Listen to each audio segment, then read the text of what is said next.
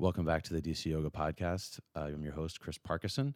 We're here in the lovely Heurich House in DuPont Circle in Washington, D.C., along with producer Panama. Uh, my guests today are Annie and Amir, and they're owners at Sun and Moon Yoga Studios in Northern Virginia. Welcome, guys, to the show. Hey, thanks. Thanks, Chris, for having us. It's Yeah. great to be here. Yeah, it's lovely to have you guys.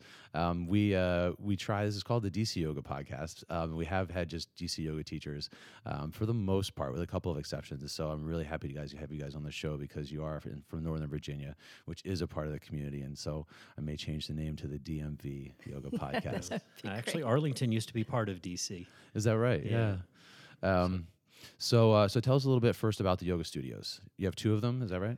Yes, we have um, one in Arlington in the Cherrydale neighborhood, and the other one is in Fairfax, um, in Main Street in Fairfax City. Um, we've been around. This is our 25th year, um, so we're one of the longest standing studios around.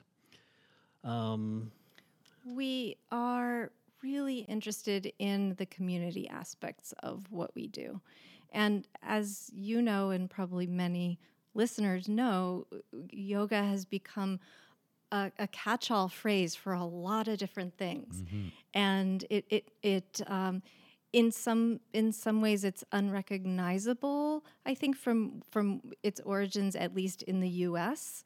in the early 20th century, and in other ways there are streams and strains of it that have continued throughout. And and and and what we do in terms of community building is to really try and focus our programming on on the parts that resemble those original strains, which is mindfulness and and uh, possibilities for the best flavor of well-being than anybody could imagine. Um, so, would you say that um, your studios are more of a community center than just a yoga studio, like a place for the actual community to come together and and that's that's one of the big reasons that people come. Um, they want a piece of community, and we, we definitely are heavily involved in our community. Um, you know, the, I kind of find the reasons that people come to our studios. Um, they want community. Uh, they want healing. You know, we treat yoga as a healing art, um, and they want to become. Uh, they want to meditate. They want to uh, calm their emotions. They want to be able to navigate through modern life with much more ease. Um, and that's kind of the niche, you know, of where we are. Um, we've kind of seen over the last, you know, decade or so that mainstream yoga has really just become a PE class in way. You know, people want to go and, and sweat. And that's one thing you can do with yoga, you know, if you want to, but you know, the, the body of knowledge of yoga is a huge, a huge thing. And um, you know, when mainstream starts to think of it as just kind of a PE thing, we just kind of think that's one small strip, you know, of what it can do. So, you know, we, you know, we're kind of old school, you know, that way, and that's you know the way that we were brought into the yoga world. Um, well, why don't we so go back to that for a second? Why don't we go? How did you get started, Amir? I um okay, let's go back to early 1990s when I was a young man. Yeah, I had really severe, debilitating back pain. Every moment of every day was uh, devoted to something with my back. And um, I started to go into all the professionals. The doctors gave me drugs that didn't do anything to cure back pain, it just made my head loopy.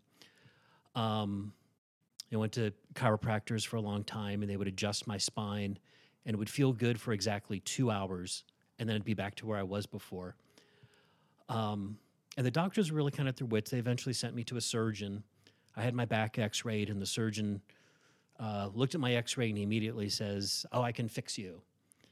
And he pointed to a point on my spine and said, I'll operate right there and I'll remove some discs and you'll be fine.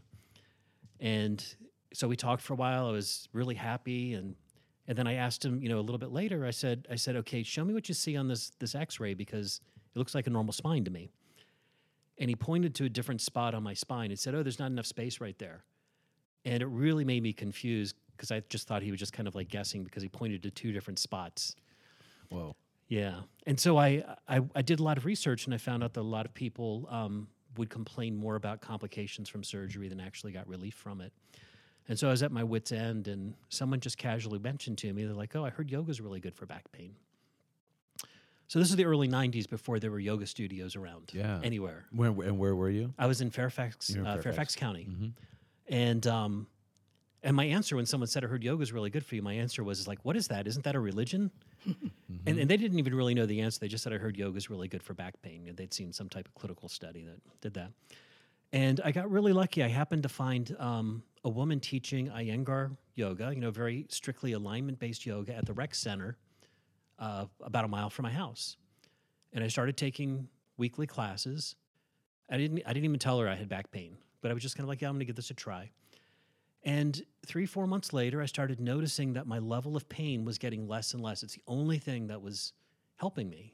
And I didn't realize like what was happening, but I started to realize that something was happening.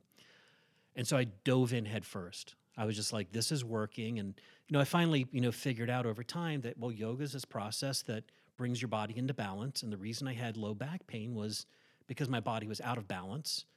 And you know, your lower back is kind of a fulcrum point in your body. So all these imbalances gather into that area. Yeah. And as I was making myself more balanced, that strain was going away. It was going away. Yeah. And it took me several years of, you know, persistent practice and study that one day I woke up and it's like, wow, I haven't felt that pain in a long time. It wasn't like, you know, just did, but it was it was sustainable. You know, it wasn't like when you have surgery, you might get relief right away, but then it starts to come back after a while. You know, in this case, it was like I would keep practicing and it would go away. And so part of my um, my study was um, taking more advanced courses, Yeah. you know, wherever I could find. And then eventually, you know, I found a studio and uh, I found my way into teacher training. what year was that? That was uh, 96, 97. And where could you do teacher Yeah. training around here? Well, uh, I found a, a local yoga studio. You did, yeah. Um, I just would drive by and found it, and um, so I started doing that. Um, and at the same time, I started um, learning more about therapeutics.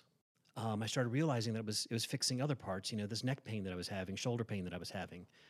Um, I realized that there was this whole world that I could, you know, fix in my body that no one ever tells you the secrets Mhm. about.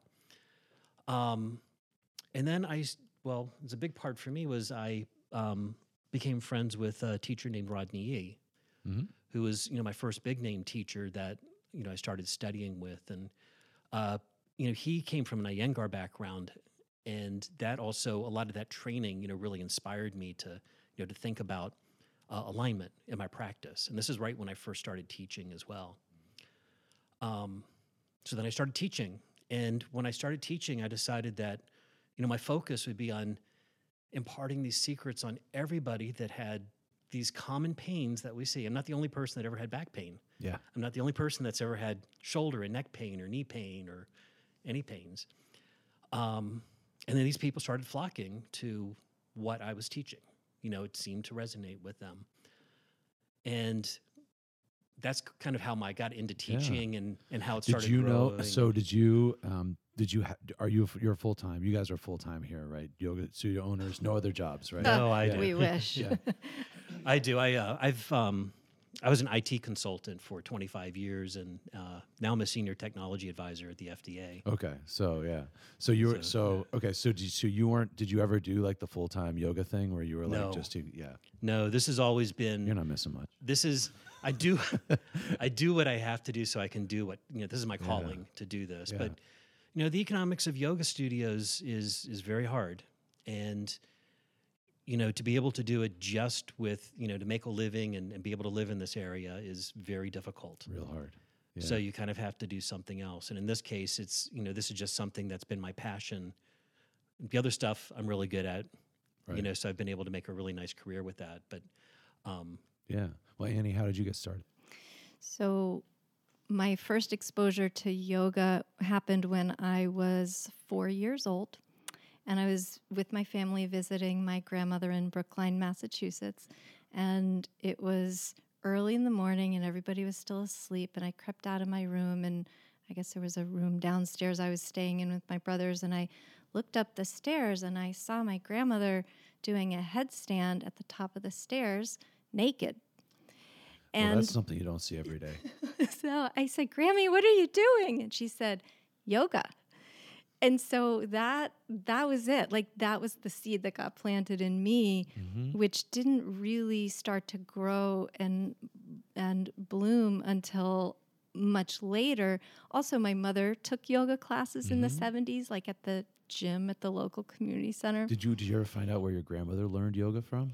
So she followed a, uh, I forget his name right now, but it, he was a popular health educator in the Boston area in the 50s. Wow. And he, he taught mostly women, mostly housewives, about how, uh, how doing yoga exercises and meditating and eating vegetarian food could help them feel better. Wow. Yeah, yeah.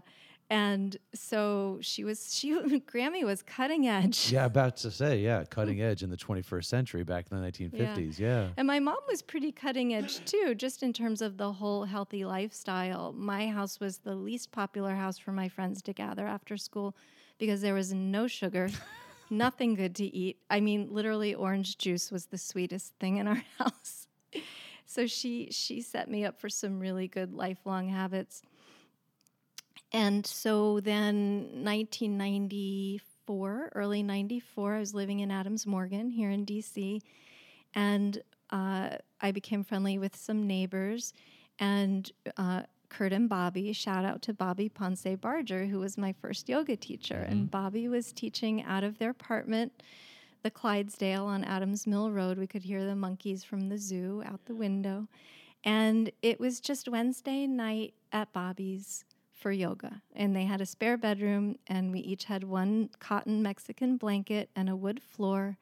And it was like six or seven of us who would show up every week. And Bobby just taught us. She was new to the neighborhood at the time, and she just wanted people to practice with. And she had trained with a woman named Prue Kestner on the on the um, the eastern shore of Maryland, who had studied with early teachers in India and so it was it was really one of those classic old time stories of teacher to student teacher st- teacher to student passing down on a really personal level Now, the what did the- teachings yeah What did that class look like? well it looked like Considering, was- like, you know, the classes, what they look like today, I right? know What did that class look like, like? us just doing Like, did you guys do sun salutations? Yeah, did you we do did like everything. we did? Okay. We did sun salutations. She taught us headstand and shoulder stand. Mm-hmm. She taught us to meditate. She's now an ordained Zen uh, uh, minister. mm-hmm. And the first time I showed up for yoga with Bobby on Wednesday nights at the Clydesdale, she had us, uh, first pose, I'll never forget it, was child's pose. Mm-hmm. And I got into child's pose, and tears began to stream down my face. Oh wow. And I thought, what is going on? I this is really cool. I didn't know anything was wrong. I was decently well adjusted at the time, or so I thought. mm-hmm. Uh, the yoga brought up other information for me over the years. And so after class, I went up to her and I said, and I didn't know her that well, really, because she was new to the neighborhood. And I said, I said, Bobby, I, I'm embarrassed to admit this, but I cried, like I sobbed in child's pose. And she's like, Oh yeah. And I said, What was that? What? How do like? Why did that happen? And what does the yoga have to do with like a, a psycho emotional experience? And she said, You know what? You should read the Bhagavad Gita. Oh yeah. And so I did. I went to Kramer Books and I picked up an old copy and I read it and then I went back and we talked about it more and I read it more and talked about it more and so so my interest going forward was really in in so many ways the opposite of Amir's at least from the the outset about that I was coming to it from an emotional and spiritual, spiritual place, and place, he was coming to it from a physical place. And the two absolutely meet in the right blend Yeah. in the middle. And and so anyway when i when i decided that i wanted to become a yoga teacher it wasn't at all the sort of yoga teacher that we associate now. Mm-hmm. i i was teaching high school english. And and that was early on in my practice. And i and i taught in a pretty rough school in hyattsville maryland. And i was i was much smaller than most of my students. And I had a much more privileged background, and so I would show up, and I, and I needed to find ways not just to connect to the students, but to connect to something powerful inside myself so that I would feel legitimate in anything I was offering to them. And so I would picture myself in warrior pose going into school every morning. And and so the yoga started to support my teaching and the teaching started to inform my yoga.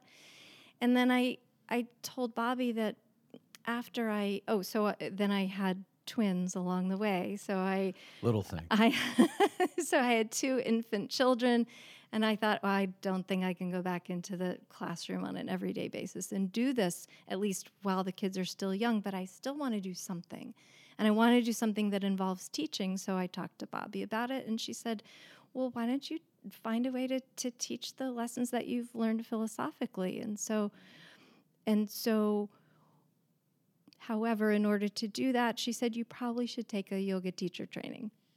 So I did a, a Radiant Child training with Shakta Kaur Khalsa Yeah. in 2000 and then and then when we moved to Arlington I found Sun and Moon and I did teacher training then. So that was 2002 and I and I and then I just fell into the rest of it just fell into to teaching asana at the studio. And I fell into uh, taking a more administrative role. And so my partnership with Amir evolved in terms of uh, the business partnership and the and the personal partnership and and on from there. So what did so what did yoga look like back in the late '90s, mid '90s in the DC area? Uh, we didn't have as cute outfits for sure. T-shirts and baggy sweats, Yeah. which I still wear sometimes. and who was and who was taking yoga? It was more crunchy granola. Was it? You know, at the time, yeah, it was people that were were searching for it. Um, people that would see the yoga sign on the street and would have a curiosity about it. Um, but there weren't advertisements on TV like you should do yoga and everything. So, you know, people coming into this whole new experience, and if it resonated, they would stay, and if it's not, you'd never see them again. Um, but it wasn't like something that you have to do. Right. and so the classes were were smaller. Um and the community was definitely much heavier. Like you know people would see each other you know all the time. You know they they they kind of be at the studio and it's still like that at our studio. Um even you know the crowds have gotten bigger over the years. Um at the time there were fewer yoga studios much fewer yoga studios and not many teachers at the time there was actually a greater demand for classes than there are teachers. Now, with the proliferation of, of yoga teacher training schools, there's a whole lot of teachers out there. Um, and if you divide the number of students by the number of teachers, it's actually kind of a small number. Uh, the other thing that used to be um, uh, more prominent at the time was the national teachers. There were um, some national teachers that would get huge crowds, you know, by visiting. And now a lot of those older teachers are retiring um, and not teaching so much. And the ones that are still out there are still getting the big crowds. But, you know, there's people that um, you mentioned some of the, the big names, you know, like Erich Schiffmann or Rodney, and they're kind of like, I don't know who that is. You know, and you're just like, really? Like, you know, those are the people that, you know, we kind of uh, were trained by, you know, at the time and resonated with us. Right.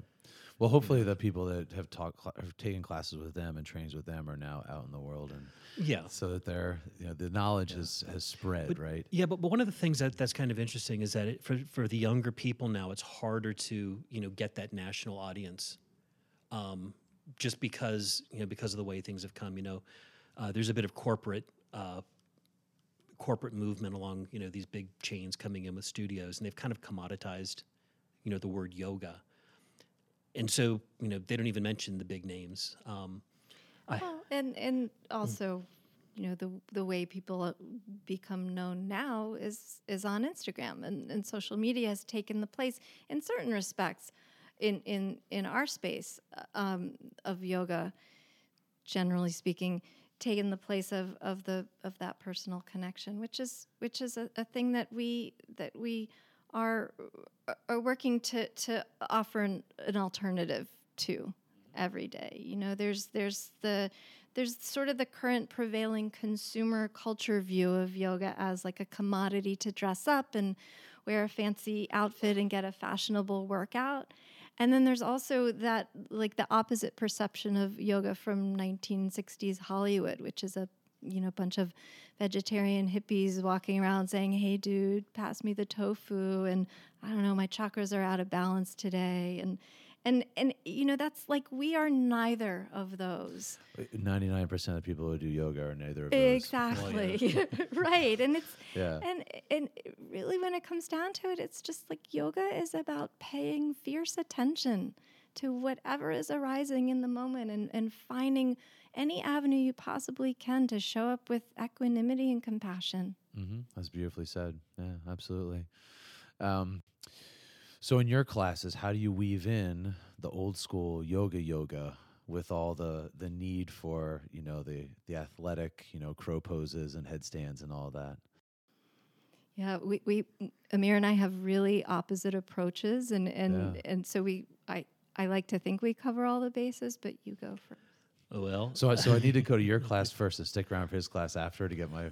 you know, there's a there's a real interesting thing that Depends ha- what you're looking for. Yeah. yeah there's there's a real we teach a lot together as well and it's a real beautiful thing when we do because we're so complementary to what each other's uh, strengths are and you know i really defer all the philosophy stuff you know to her you know and she kind of does you know, the same thing with you know with the physical stuff with me um, but you can kind of imagine you know my, my theory on uh, what yoga you know how much we know about yoga one person can't know everything. And if you try to you're not going to know it very well okay? But you know bits and pieces. Um, and that's what we do with our teacher trainers is that we we try and we give them the basics and then we try and guide them into the areas that they want to specialize in you know with all of that so they can become really well-rounded teachers So one thing that I tell teacher in, in our teacher training programs, one thing that I that I tell them when we talk about sequencing a class Mhm. is I say that think about the idea that every yoga class would tell a story and decide up front what you want that story to be. And so it could be that you want it to be the story of healing your lower back pain. And that's a class that Amir will teach. Mine could be a story about how to bring the qualities of compassion and equanimity into your into your moment by moment experience. And that would be a class that I teach. And so uh, so the story that Amir is telling is about finding that clarity in the body and allowing it to inform the rest of your experience in your heart and mind and soul. And mine is finding that clarity in your heart and mind and soul and letting it inform how you are feeling it in your body. Yeah, yeah. I mean, the um, I like to think uh, in my classes I try to do both those things as well. I try to add that you know spiritual and um, uh, philosophical element um, to a vigorous practice, uh, and I think you have to have sort of vis- a physical practice uh, because there's no better way to get somebody to pay attention to what they're doing than to make them, you know, do side plank for for 30 seconds, right? I mean, Yeah, because we're in our bodies. We don't have a choice about that. And one one of the things that, that I've always wanted to, the kind of teacher I've always wanted to become, and, and that I, I think I've done successfully, is I didn't just want to call out poses to people and, you know, and, and think that there's some type of magic in the sequence. I really want the students to come away with, you know, the idea of if I'm going to do a forward fold, why would I want to do a forward fold? And how do I do it in a way that benefits me? So, you know, with any simple, you know, simple pose, you know, there's thousands and thousands of variations that you can make along the way. And the idea is that you really have to customize it for what your body needs.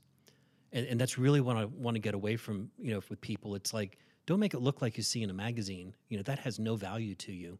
But if you can really become mindful in, you know, in how your body is folding in half, and if it creates strain in a particular area, how can you do it without creating strain? How can you get it to open up the tight areas? How can you can you really tune in and see where the imbalances are and use the pose as a tool to actually create balance, you know, in your body? And then when you do it in class, you know, when you're at work and you're sitting at your desk and you start to realize, you know what, I'm, you know, short on my right side and I know how to elongate, you know, and if I practice that, eventually I'm not even thinking about it. I can hold my body with a habitual pattern that is totally balanced. And then I won't have these aches and pains. How how specific do you get in class? In other words, you know, this is sort of a debate among t- yoga teachers, right? So saying like, do you use like, you know, do you say thigh or do you say quadricep muscles? Do you do you actually teach the actual like muscles involved and the joints involved, or are you, are you more oblique than This, that? you know, I had someone um, introduce me to someone uh, a couple months ago, and they said, "This is Amir. He's an expert on anatomy."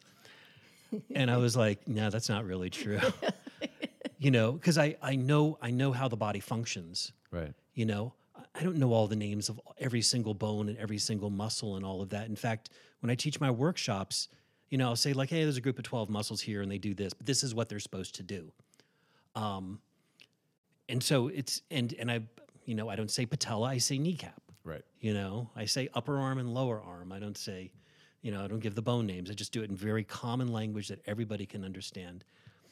Um, even with the Sanskrit names of the poses, I never use Sanskrit. I just I'm very, you know, American, you know, in a way that the common person will understand. You can come to my class. You're not going to feel, you know, out of place because of the way that I'm talking. Right. But you also don't name poses very No. often. I don't. Yeah, I don't either. In my class, I love that. Keep going. Yeah. Yeah. And, and there, there's a reason, you know, when I first started teaching, you know, you have to name the poses. And I was always taught you should always name the poses. But what I found, you know, in fact, when I teach, it's like I really, I might do something that might look like triangle pose, okay? Because I'm giving you all the instructions to get there and getting you on the path, you know, to get there. And at the end, it might look like triangle pose.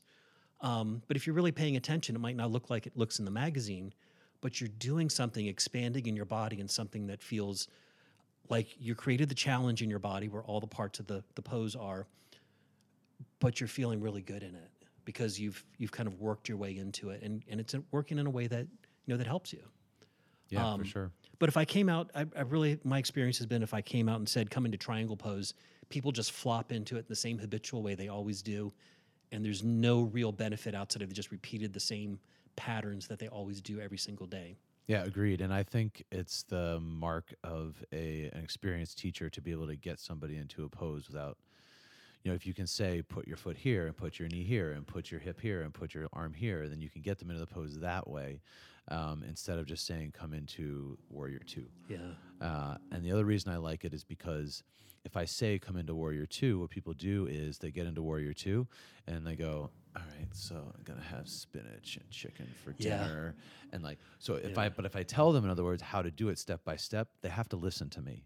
And it's that listening, right, that is, that they're practicing presence through that listening. Right, so they have to pay attention so that they don't start thinking about what they're going to have for dinner. That's And- the golden ticket. Yeah. It's that paying attention and and and being willing to surrender to the not knowing in in those long beats of, you know, 3 seconds between not knowing what pose you're getting into and then voila, you're in a pose.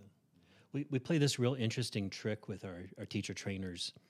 Um, you know, we, we come and we teach them how do you teach a pose. You know, the standard here's, you know, where you do it. And then we did this last weekend. We bring them in and we make them observe everybody doing the pose, which, you know, as a teacher, that's what you eventually have to do is be able to see bodies and, you know, and, note what you're seeing. And then we change their pose completely. You know we align them correctly for what their body is telling telling us. Um, at first they're a little confused because they don't know. They're like hey that doesn't really fit the picture. But when you get them for example we were working with downward facing dog pose and you know you take the weight out of their shoulders and out of their arms and their pose just blossoms. And like whoa how did that happen? You know because you've you know you've looked at the energy of the body and you've you've made it flow the way that it's supposed to in the pose. Um, And so part of the the observing part of the exercise is is really informative because what we'll have we'll have somebody take a pose in in in a sort of non-traditional way or not exactly like not a picture perfect way. And then we'll have everybody make an observation about it without correcting it. So we we it's a drill and it's hard. It's Yeah. really harder than it might sound to say factual statements only without like instead of uh, her feet are too close together it's her feet are close to each other or her feet are wider than her hips or narrower than her sitting bones. You know, her shoulders are closer to her ears than they are to the floor, or her hips are turned toward one corner of the mat. So, facts only, just what you observe without trying to change anything. Yeah. And you know, my, my theory with you know with all of this too is that when you come into a pose, you should be the, the thought of like I could stay in this pose for 20 minutes, it wouldn't be a problem. When you're aligned correctly and you're you're bearing the weight and the joints, you know, in a distributed fashion throughout your body, you're gonna, you know, you're aligned, you know, pretty well. You know, yeah, I think this is one of the one of the common misconceptions about yoga is that um, yoga is meant to make you more flexible, right? And there's there's a certain truth to that, but it's a myth, like all myths, right? So there's a kernel of truth there. I mean, you kind of just put your your your finger on it. What I think, anyway, the purpose of a pose is is to find stability mm-hmm. and range of motion and power. And so flexibility doesn't mean anything if you don't have any strength behind it. right. So that, that you, what you just said, you know, holding the pose for you know a minute, two minutes, three minutes without struggling, right, means that you have power and you have range of motion, you have stability, real stability in your joints. Yeah. Right. And, and, you know, the, the ancient texts say the poses should be held steady and with ease. And Annie can tell you the the Sanskrit words. You know, Sthira, behind- Sthira. Stira and Sukham. Yeah. See, that's her expertise. but yeah, the poses should be held steady and with ease. And if you're struggling and sweating, that's not steady with ease. That's because you're, you know, you're probably misaligned, which you're compensating by using too much effort.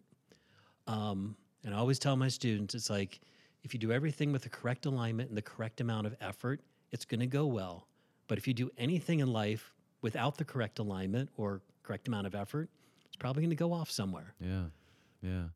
Um, Annie, where do you usually go to? What's your what's your go to text for for for classes? Oh, hands down, the Bhagavad Gita. I mean, absolutely. Yeah, I, I find that its teaching is is uh, it's absolutely universal, and it's absolutely inspiring, and it is informative in a way that reminds us why we're here which at least from my perspective and from the yogic perspective is to is to use the tools that we've been given as a human being uh, to act in ways that support uh, a peaceful existence in the world.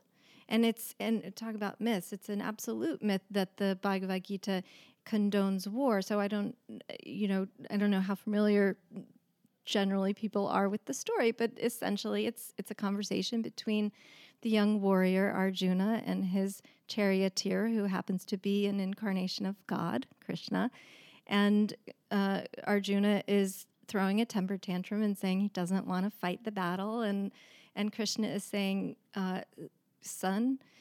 Get up, gather yourself together, and go and do what you were born here to do and it will go well and you and your concerns are misplaced so he's concerned that he's going to kill people with whom he grew up and, and trained and studied with and played with in, in, in his childhood and krishna says you know these things regardless of what you do or don't do people will die things will happen but if you do what you were meant to do with full attention and with love in your heart and equanimity in your presence, then it will go exactly the way it was meant to go.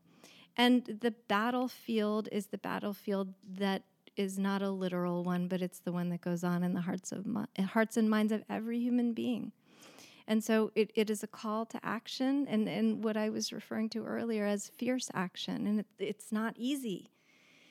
And uh, and and it's absolutely beautiful and beneficial and, and supportive of the fabric of being in this world. Now, do you usually um, do you usually add? You know, do you do a Dharma talk at the beginning of class, the end of class? Is that usually what you're doing? I always do a Dharma talk. So, what I um, Sun and Moon is organized around four quarters a year. So we're set up like a school, and and our students, most of them approach it like a like like a a class, a course over a term, and so they come from beginning to end. And our teachers cover a, a full range of material, if you will, over the course of, of the quarter, and it's seasonal.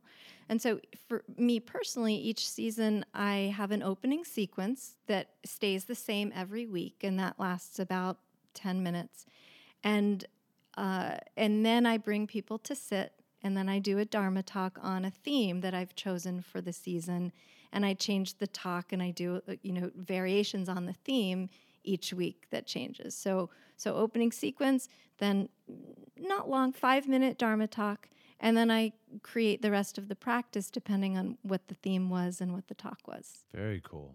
Yeah, very cool. Um, how do you usually structure your classes, Amir? Well, um, you know, my themes a lot of times uh, they, they might focus on different things. A lot of times they're you know the therapeutics. Like you know, one of the examples I brought up is it might be about lower back stuff. Um, you know, popular things is like when I do neck and shoulders or hips seem to be a real big one as well. Um, you know, this week um, we're working on restoratives. You know, it's the it's the end of our session. You know, this week, so you know the idea is to get people to open up. You know, without um, stimulating the nervous system. You know, to get the body when you get the nervous system to relax the most and let everything just melt open. Great thing to do at the holiday times. Yeah. Um, you know, so I do that. I'll, I'll do a lot of you know a lot of the work that I do is is um, guiding people through their own personal types of things. I you know I, I consider you know what I'm doing is when I'm working around a particular you know set of poses is the structure around the poses and not the poses themselves. So there might be some recurrence, you know, with all of that. Like for working with hips, you know, it's it's to get the hip, you know, the hip joints to move in all the different directions, you know, throughout the whole class, and and get people to to start to realize like what's happening when we rotate the thighs in, and what happens when we rotate them out. You know, do, do they rotate in easier for the person, or do they rotate out easier, or does does one turn out more than the other one? You know, and then you know start to guide them like, well, if you start to feel these you know s- these imbalances how can you start to bring more symmetry back you know into your body so that you know you have more balance you know in your pose Yeah. um you know, so a lot of it is you know it's it's it's getting the people to you know to really kind of like tune into what we're doing um in kind of a non-yoga traditional way but it is because it's all really it, it's all yoga poses but um not that you might find you know way that you find in a different class in somebody else's class um, So how do you? So how do you? So you feel mostly the students really enjoy the old school application.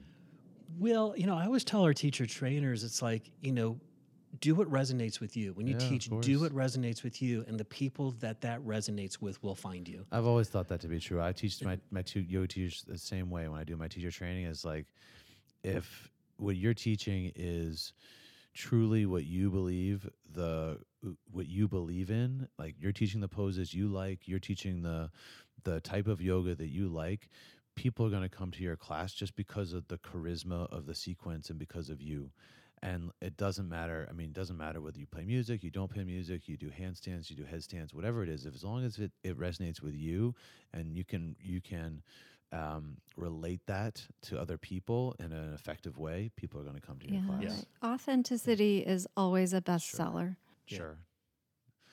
Um, so two studios. Mhm. Uh, do you teach at both? Are you guys teaching at both? Primarily, we, we he and I teach in the Arlington studio. We have a staff of over 60 teachers. M- most of them, at least more than half of them, have been around either since the beginning or at least 10 years or more and have built up their steady followings. We have we have uh, families who who move through their their big highlights of life and celebrate it at the studio. We've seen, for example, I, I had a, a student when I was teaching high school who was who came to my teens class and 10 years later this last year she finished teacher training with us we've had people come when they had prenatal yoga with us and are sending their kids off to college those babies that were birthed in the midst of, of them practicing at sun and moon. We have people who have who have suffered the worst losses and, and griefs of their lives and shared that in in our space as we've held space for them to grieve and process the the loss of loved ones and and tragic circumstances. We uh, in terms of, of our community commitment, we've done things like every election day, we do either free or $5 classes all day because we're really, really um, put as a priority civic engagement. Um, after the election of 2016, we had an election recovery class that Friday night. Oh boy, I mean the tears and yeah. the and the we didn't even have room to roll out mats. We just had people grab one blanket or bolster and lie down over it or sit up on it, and we kind of just like all got through it together. Um, we've done we have a yoga for good program where nonprofit we try to try to make it local but nonprofit organizations can we will donate the the space and the teacher to teach a class and, and raise money for, for the local organizations. Um, yeah, our, our community guys, commitment is super strong. How do you guys uh, set the schedule is there like types of classes that you know that you want to see on certain days? Do you have lots of restorative programs? Like, is there? Do you even call things like restorative or vinyasa, or is there? Yeah, yeah. We we've got some restorative classes. We have some vinyasa classes. We have a couple of a couple of classes that are the creations of the teachers themselves. For example, a really popular class we have, which is taught by a really charismatic French woman, and and she calls it bones and balance. And so it's all about preventing osteoporosis and she she brings in a lot of really esoteric stuff chanting and um, we have yin classes most of our classes by and large are hatha and we have a pretty standard schedule that really doesn't change that much, but we do reevaluate every quarter. So as we prepare for the to launch the next quarter, we talk to each one of our teachers individually and we say, do you you know, do you want to keep things as is? Do you have another idea? Are you seeking to make a change? And then, based on what our teachers are passionate about and feeling and what's happening in their lives, that's how we decide for the next quarter what we're going to offer. Yeah, we, we have 125 classes a week. Mm-hmm. So it's a pretty hefty schedule. Yeah, it's I a mean, pretty heavy schedule. Yeah. And well, we had 60 teachers, like we mentioned before. It's a lot of conversations, at least yeah. four yeah. times a year. and, and, then, you know, on top of on top of the classes, we have tons of workshops. Um, we bring in guest teachers, nationally recognized teachers, uh, throughout the year. Um, sometimes we have to rent a big ballroom. Um, Rodney and Colleen Saidman were here last month. Um, we had a hotel. Uh, who's coming up? Oh, we've mm-hmm. got so Dianne Bondy is coming in February. Kira Sloan is coming in January. Baxter Bell is coming in March. Leslie Kaminoff is coming in April. Doug Keller comes every year. He's coming in June. Mm-hmm. Yep. So you know, you know we've become a destination for a lot of these yeah. national teachers you know coming in um, i teach uh, at least one big workshop a month usually around um, some type of therapeutic aspect um, i've got people that just have become groupies for just coming to workshops the only every time i see them is when they come to my workshops and mm-hmm. Um, but that's you know like you know two and a half hours like on a saturday afternoon um, so I've ended up, you know, healing a lot of back pain and shoulder pain and neck pain and knee pain and and so forth. Um, we also see people privately uh, for therapeutics once a month. Um, what else do we do? We've got a massage therapist like down. We have a lot of we have a lot of kids and families programs too. Yeah. We baby yoga, kids yoga, teens yoga, workshops for parents and kids, um, classes for parents and kids that they family yoga they can bring their kids to. How has the business of yoga changed over the years? It's gotten harder. Yeah. Yeah. The the number of yoga studios have gone way up, um, which has divided the um, the crowd. Um, you know, back around 2006 was really kind of the height of of yoga, where everyone was doing yoga, and that's kind of you know, slowed down a bit over the last decade or so. But the number of yoga studios that have come and gone has certainly gone up, and the number of teachers out there, you know, have you know really increased. It has, and I think, and I, I, I kind of wanted to mention this before, and now is a good opportunity for it. The number of yoga teachers has increased, and I'm generally a big fan of more people doing yoga teacher training programs, and the more teachers, kind of the better, um, better it is for everybody, because there's an element of competition out there that if you're going to get hired by a studio, you have to be really, really, really good. Yeah. Mm-hmm. Uh, if there's only five yoga instructors in the city, all those five yoga instructors are going to teach to all the studios. But Mm. there's, you know, there's a thousand. I mean, this happens when we do auditions for Vita. You know, I work at Vita, and when we have auditions and we have 12 people audition, and sometimes we hire one. Yeah. Out of all those, and all of them are perfectly capable yoga instructors. The question is, are they good enough to come right onto our schedule and teach right away? And that, and we're not going to hire you unless you are and so there's that that i think it does that that i think to me is one of the big reasons why it's it's it's not a bad thing to keep have these yoga teacher trainings right What one of the issues that I have that I've that I've seen is is quality. I've got an example. Um, I met this this young woman that she said she had just uh, finished a teacher training program, and um, she just finished a course on choosing a playlist. You know, and I don't remember anything in the ancient texts that talk about you know Yeah. making a playlist and why anybody would would try and make money off someone trying to be a yoga teacher trying to make a playlist. Um, but that's kind of how far you know it's gone from you know what we think you know yoga is and um you know as, as a yoga studio it's kind of like you know if she came to me and said that she this is the course she took i would say that has no value to us right. you know at all. Um you know but that's the kind of yoga studio that we are. And i'm sure that there's the place that taught her that probably does have a lot of value Mhm. you know to that so. Do you think do you think a lot of the competition from the studios comes from other small box studios the things like the SoulCycles the Orangetheories the things Yes. like that? Yes. Yeah, and, and the the problem is here then the uh, the conflation of yoga with other forms of fitness, and the danger of that, if if we can even use the word danger, is that that what yoga is gets so diluted and misunderstood in in in mainstream culture. And so the people who might really benefit from what we're doing at Sun and Moon, for example, might never find their way here because they've been intimidated from what they saw on TV or or on social media and they don't believe that they fit in or they, they don't believe that they that they have the capability to to quote do yoga. And and so so I, I think that that's the risk.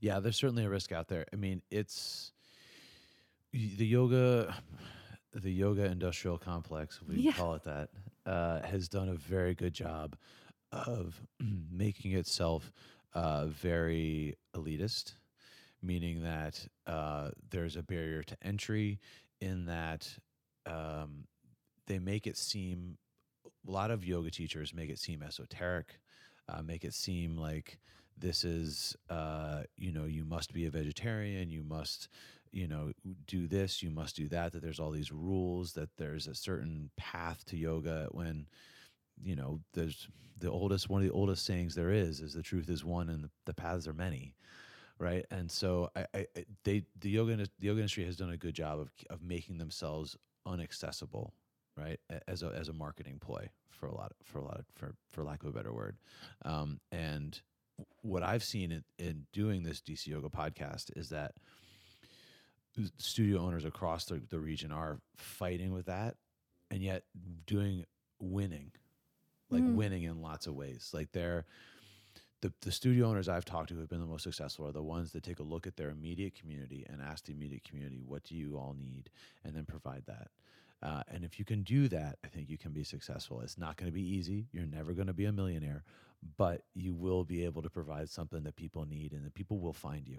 People will find you. And you. that really brings it back to, to the, the essence of what yoga is, which is connection. So if you're connecting with the, with the people who are walking and seeking something, then you're doing it right. Yeah, you know, you know what's changed for us is that when there were fewer yoga studios around, we were the place. And now with the yoga industrial complex coming in, it's it's kind of like akin to when Barnes and Noble came out. We're now the independent bookstores of yoga, um, and you can still survive, you know, if you keep your niche. You know, if people know what you're there for. You know, we know why people come. You know, come to see us, and it's not because they want to sweat. You know, it's because you know, they're coming for the things that I'd mentioned before. Mm-hmm.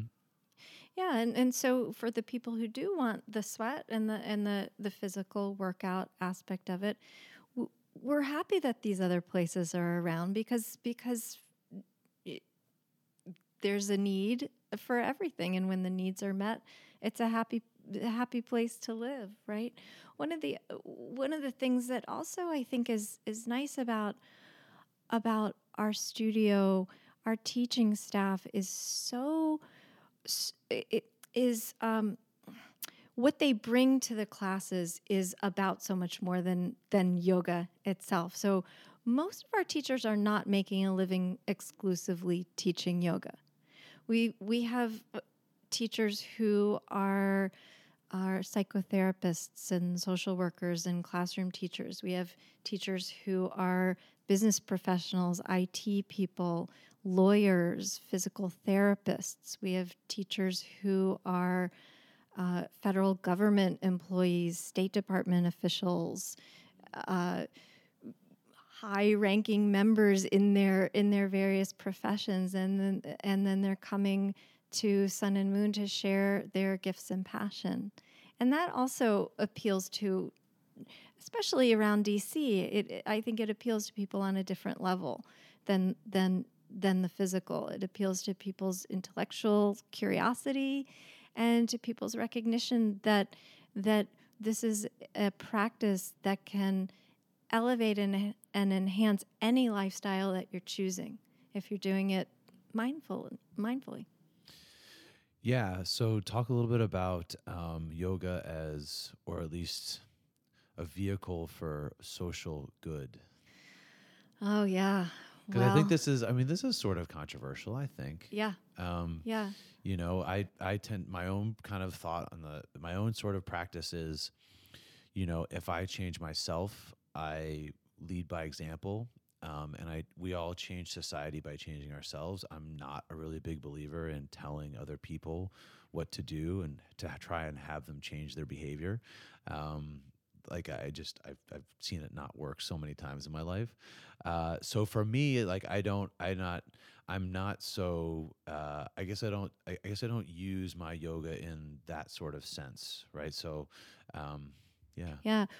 Uh, one of the things that emerged after the election of 2016 is we had a couple of members of the community yoga teachers and uh, and human resource professionals got together and created a series of of dialogue classes where where people would come and learn how to talk to each other about about difficult topics and so it was uh, it was about about the the skills and the potential for having the dialogues that typically we as human beings averse to conflict would try to avoid.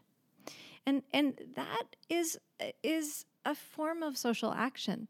To to be able to face a reality that's sitting in front of you and speak to it in a way that makes it easier to take. And it and it doesn't mean and this is one of the I think one of the misunderstandings of the principle of non-attachment or or um, contentment as it's as it's taught in the yoga sutras. It doesn't mean lie down and take abuse. It doesn't mean look at look in the face of wrongdoing and allow it to happen. It means it means watch what's unfolding in front of you exactly as it is and speak to it in a powerful and skillful way.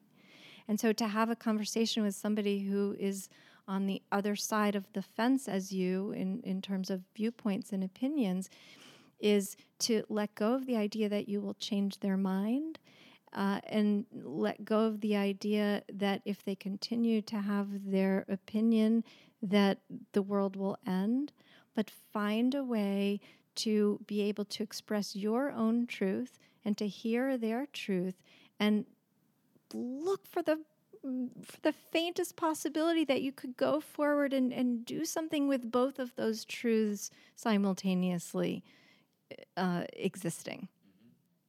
Yeah, I like that.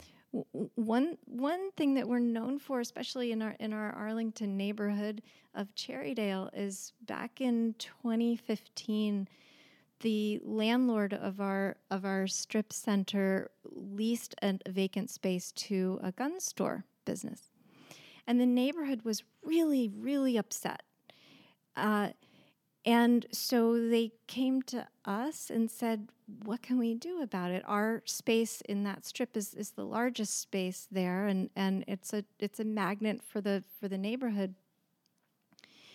And so we ended up uh, we called the owners of the business and we invited them for a conversation at the studio. And so we had members of the yoga community, we had the gun store owner there. We had local elected officials there. We had a couple of police officers. We had the landlord. We had some lawyers. We had some friends. We had some neighborhood activists. And we all sat around and talked about the fact that nobody in the room was denying their constitutional right to sell firearms, nor was anybody in the room denying their, anyone's constitutional right to own a firearm what we were suggesting to them was that there are appropriate places for this business and there are places that are not appropriate for this business. And do you really want to be in a place where the neighborhood is not set up to support you? And it, it, it turned a little ugly after the fact because they they got they got backed by the NRA. And then we started getting threats to our business and we started getting uh, zero star reviews mysteriously on our Yelp page. And so uh, that was unpleasant. But in the end, the landlord and the business worked out a deal and they went elsewhere. Mm-hmm. And the neighborhood was really grateful to us for, for, for leading that effort to offer this business a different plan. Mm-hmm. Yeah.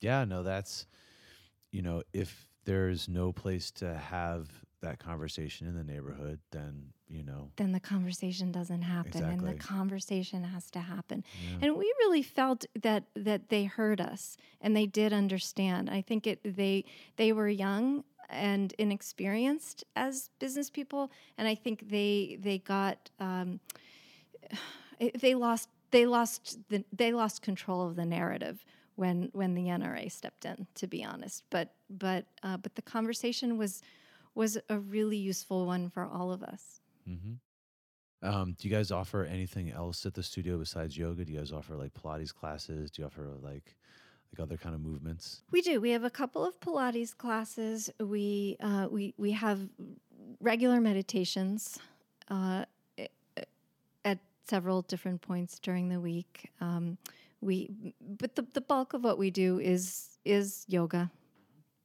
That's cool. Um, places to find you guys online? So our website is sunandmoonstudio.com and we're on instagram and we're on facebook and anything uh, any special events coming up in january february? You noticed you noted a couple of guest instructors. Anything else coming yeah, up? Well, january 1st Annie and i are teaching our annual workshop ring out the old breathe in the new. Okay cool. Um, i've been teaching that for 21 years now. Yeah. Annie started teaching it with me about 10 years ago. But it's a real nice blend of wringing out your body from the last year and breathing in this next new year. So a lot of breathing that comes in with it, and a good way to start off the new year. It's 10 a.m. on January 1st. Cool. Um, I've got healing lower back pain on February 8th. Um, I don't have the schedule in front of me, but if you go to the website, you can see all the things coming up. Yeah. Um, awesome. Well, thank you so much for coming on the show, guys. Well, thanks for having us. Thank you, Chris. Great to chat. Yeah, absolutely. Um, you listen to the DC Yoga podcast, and uh, we'll talk to you guys next time. Take care.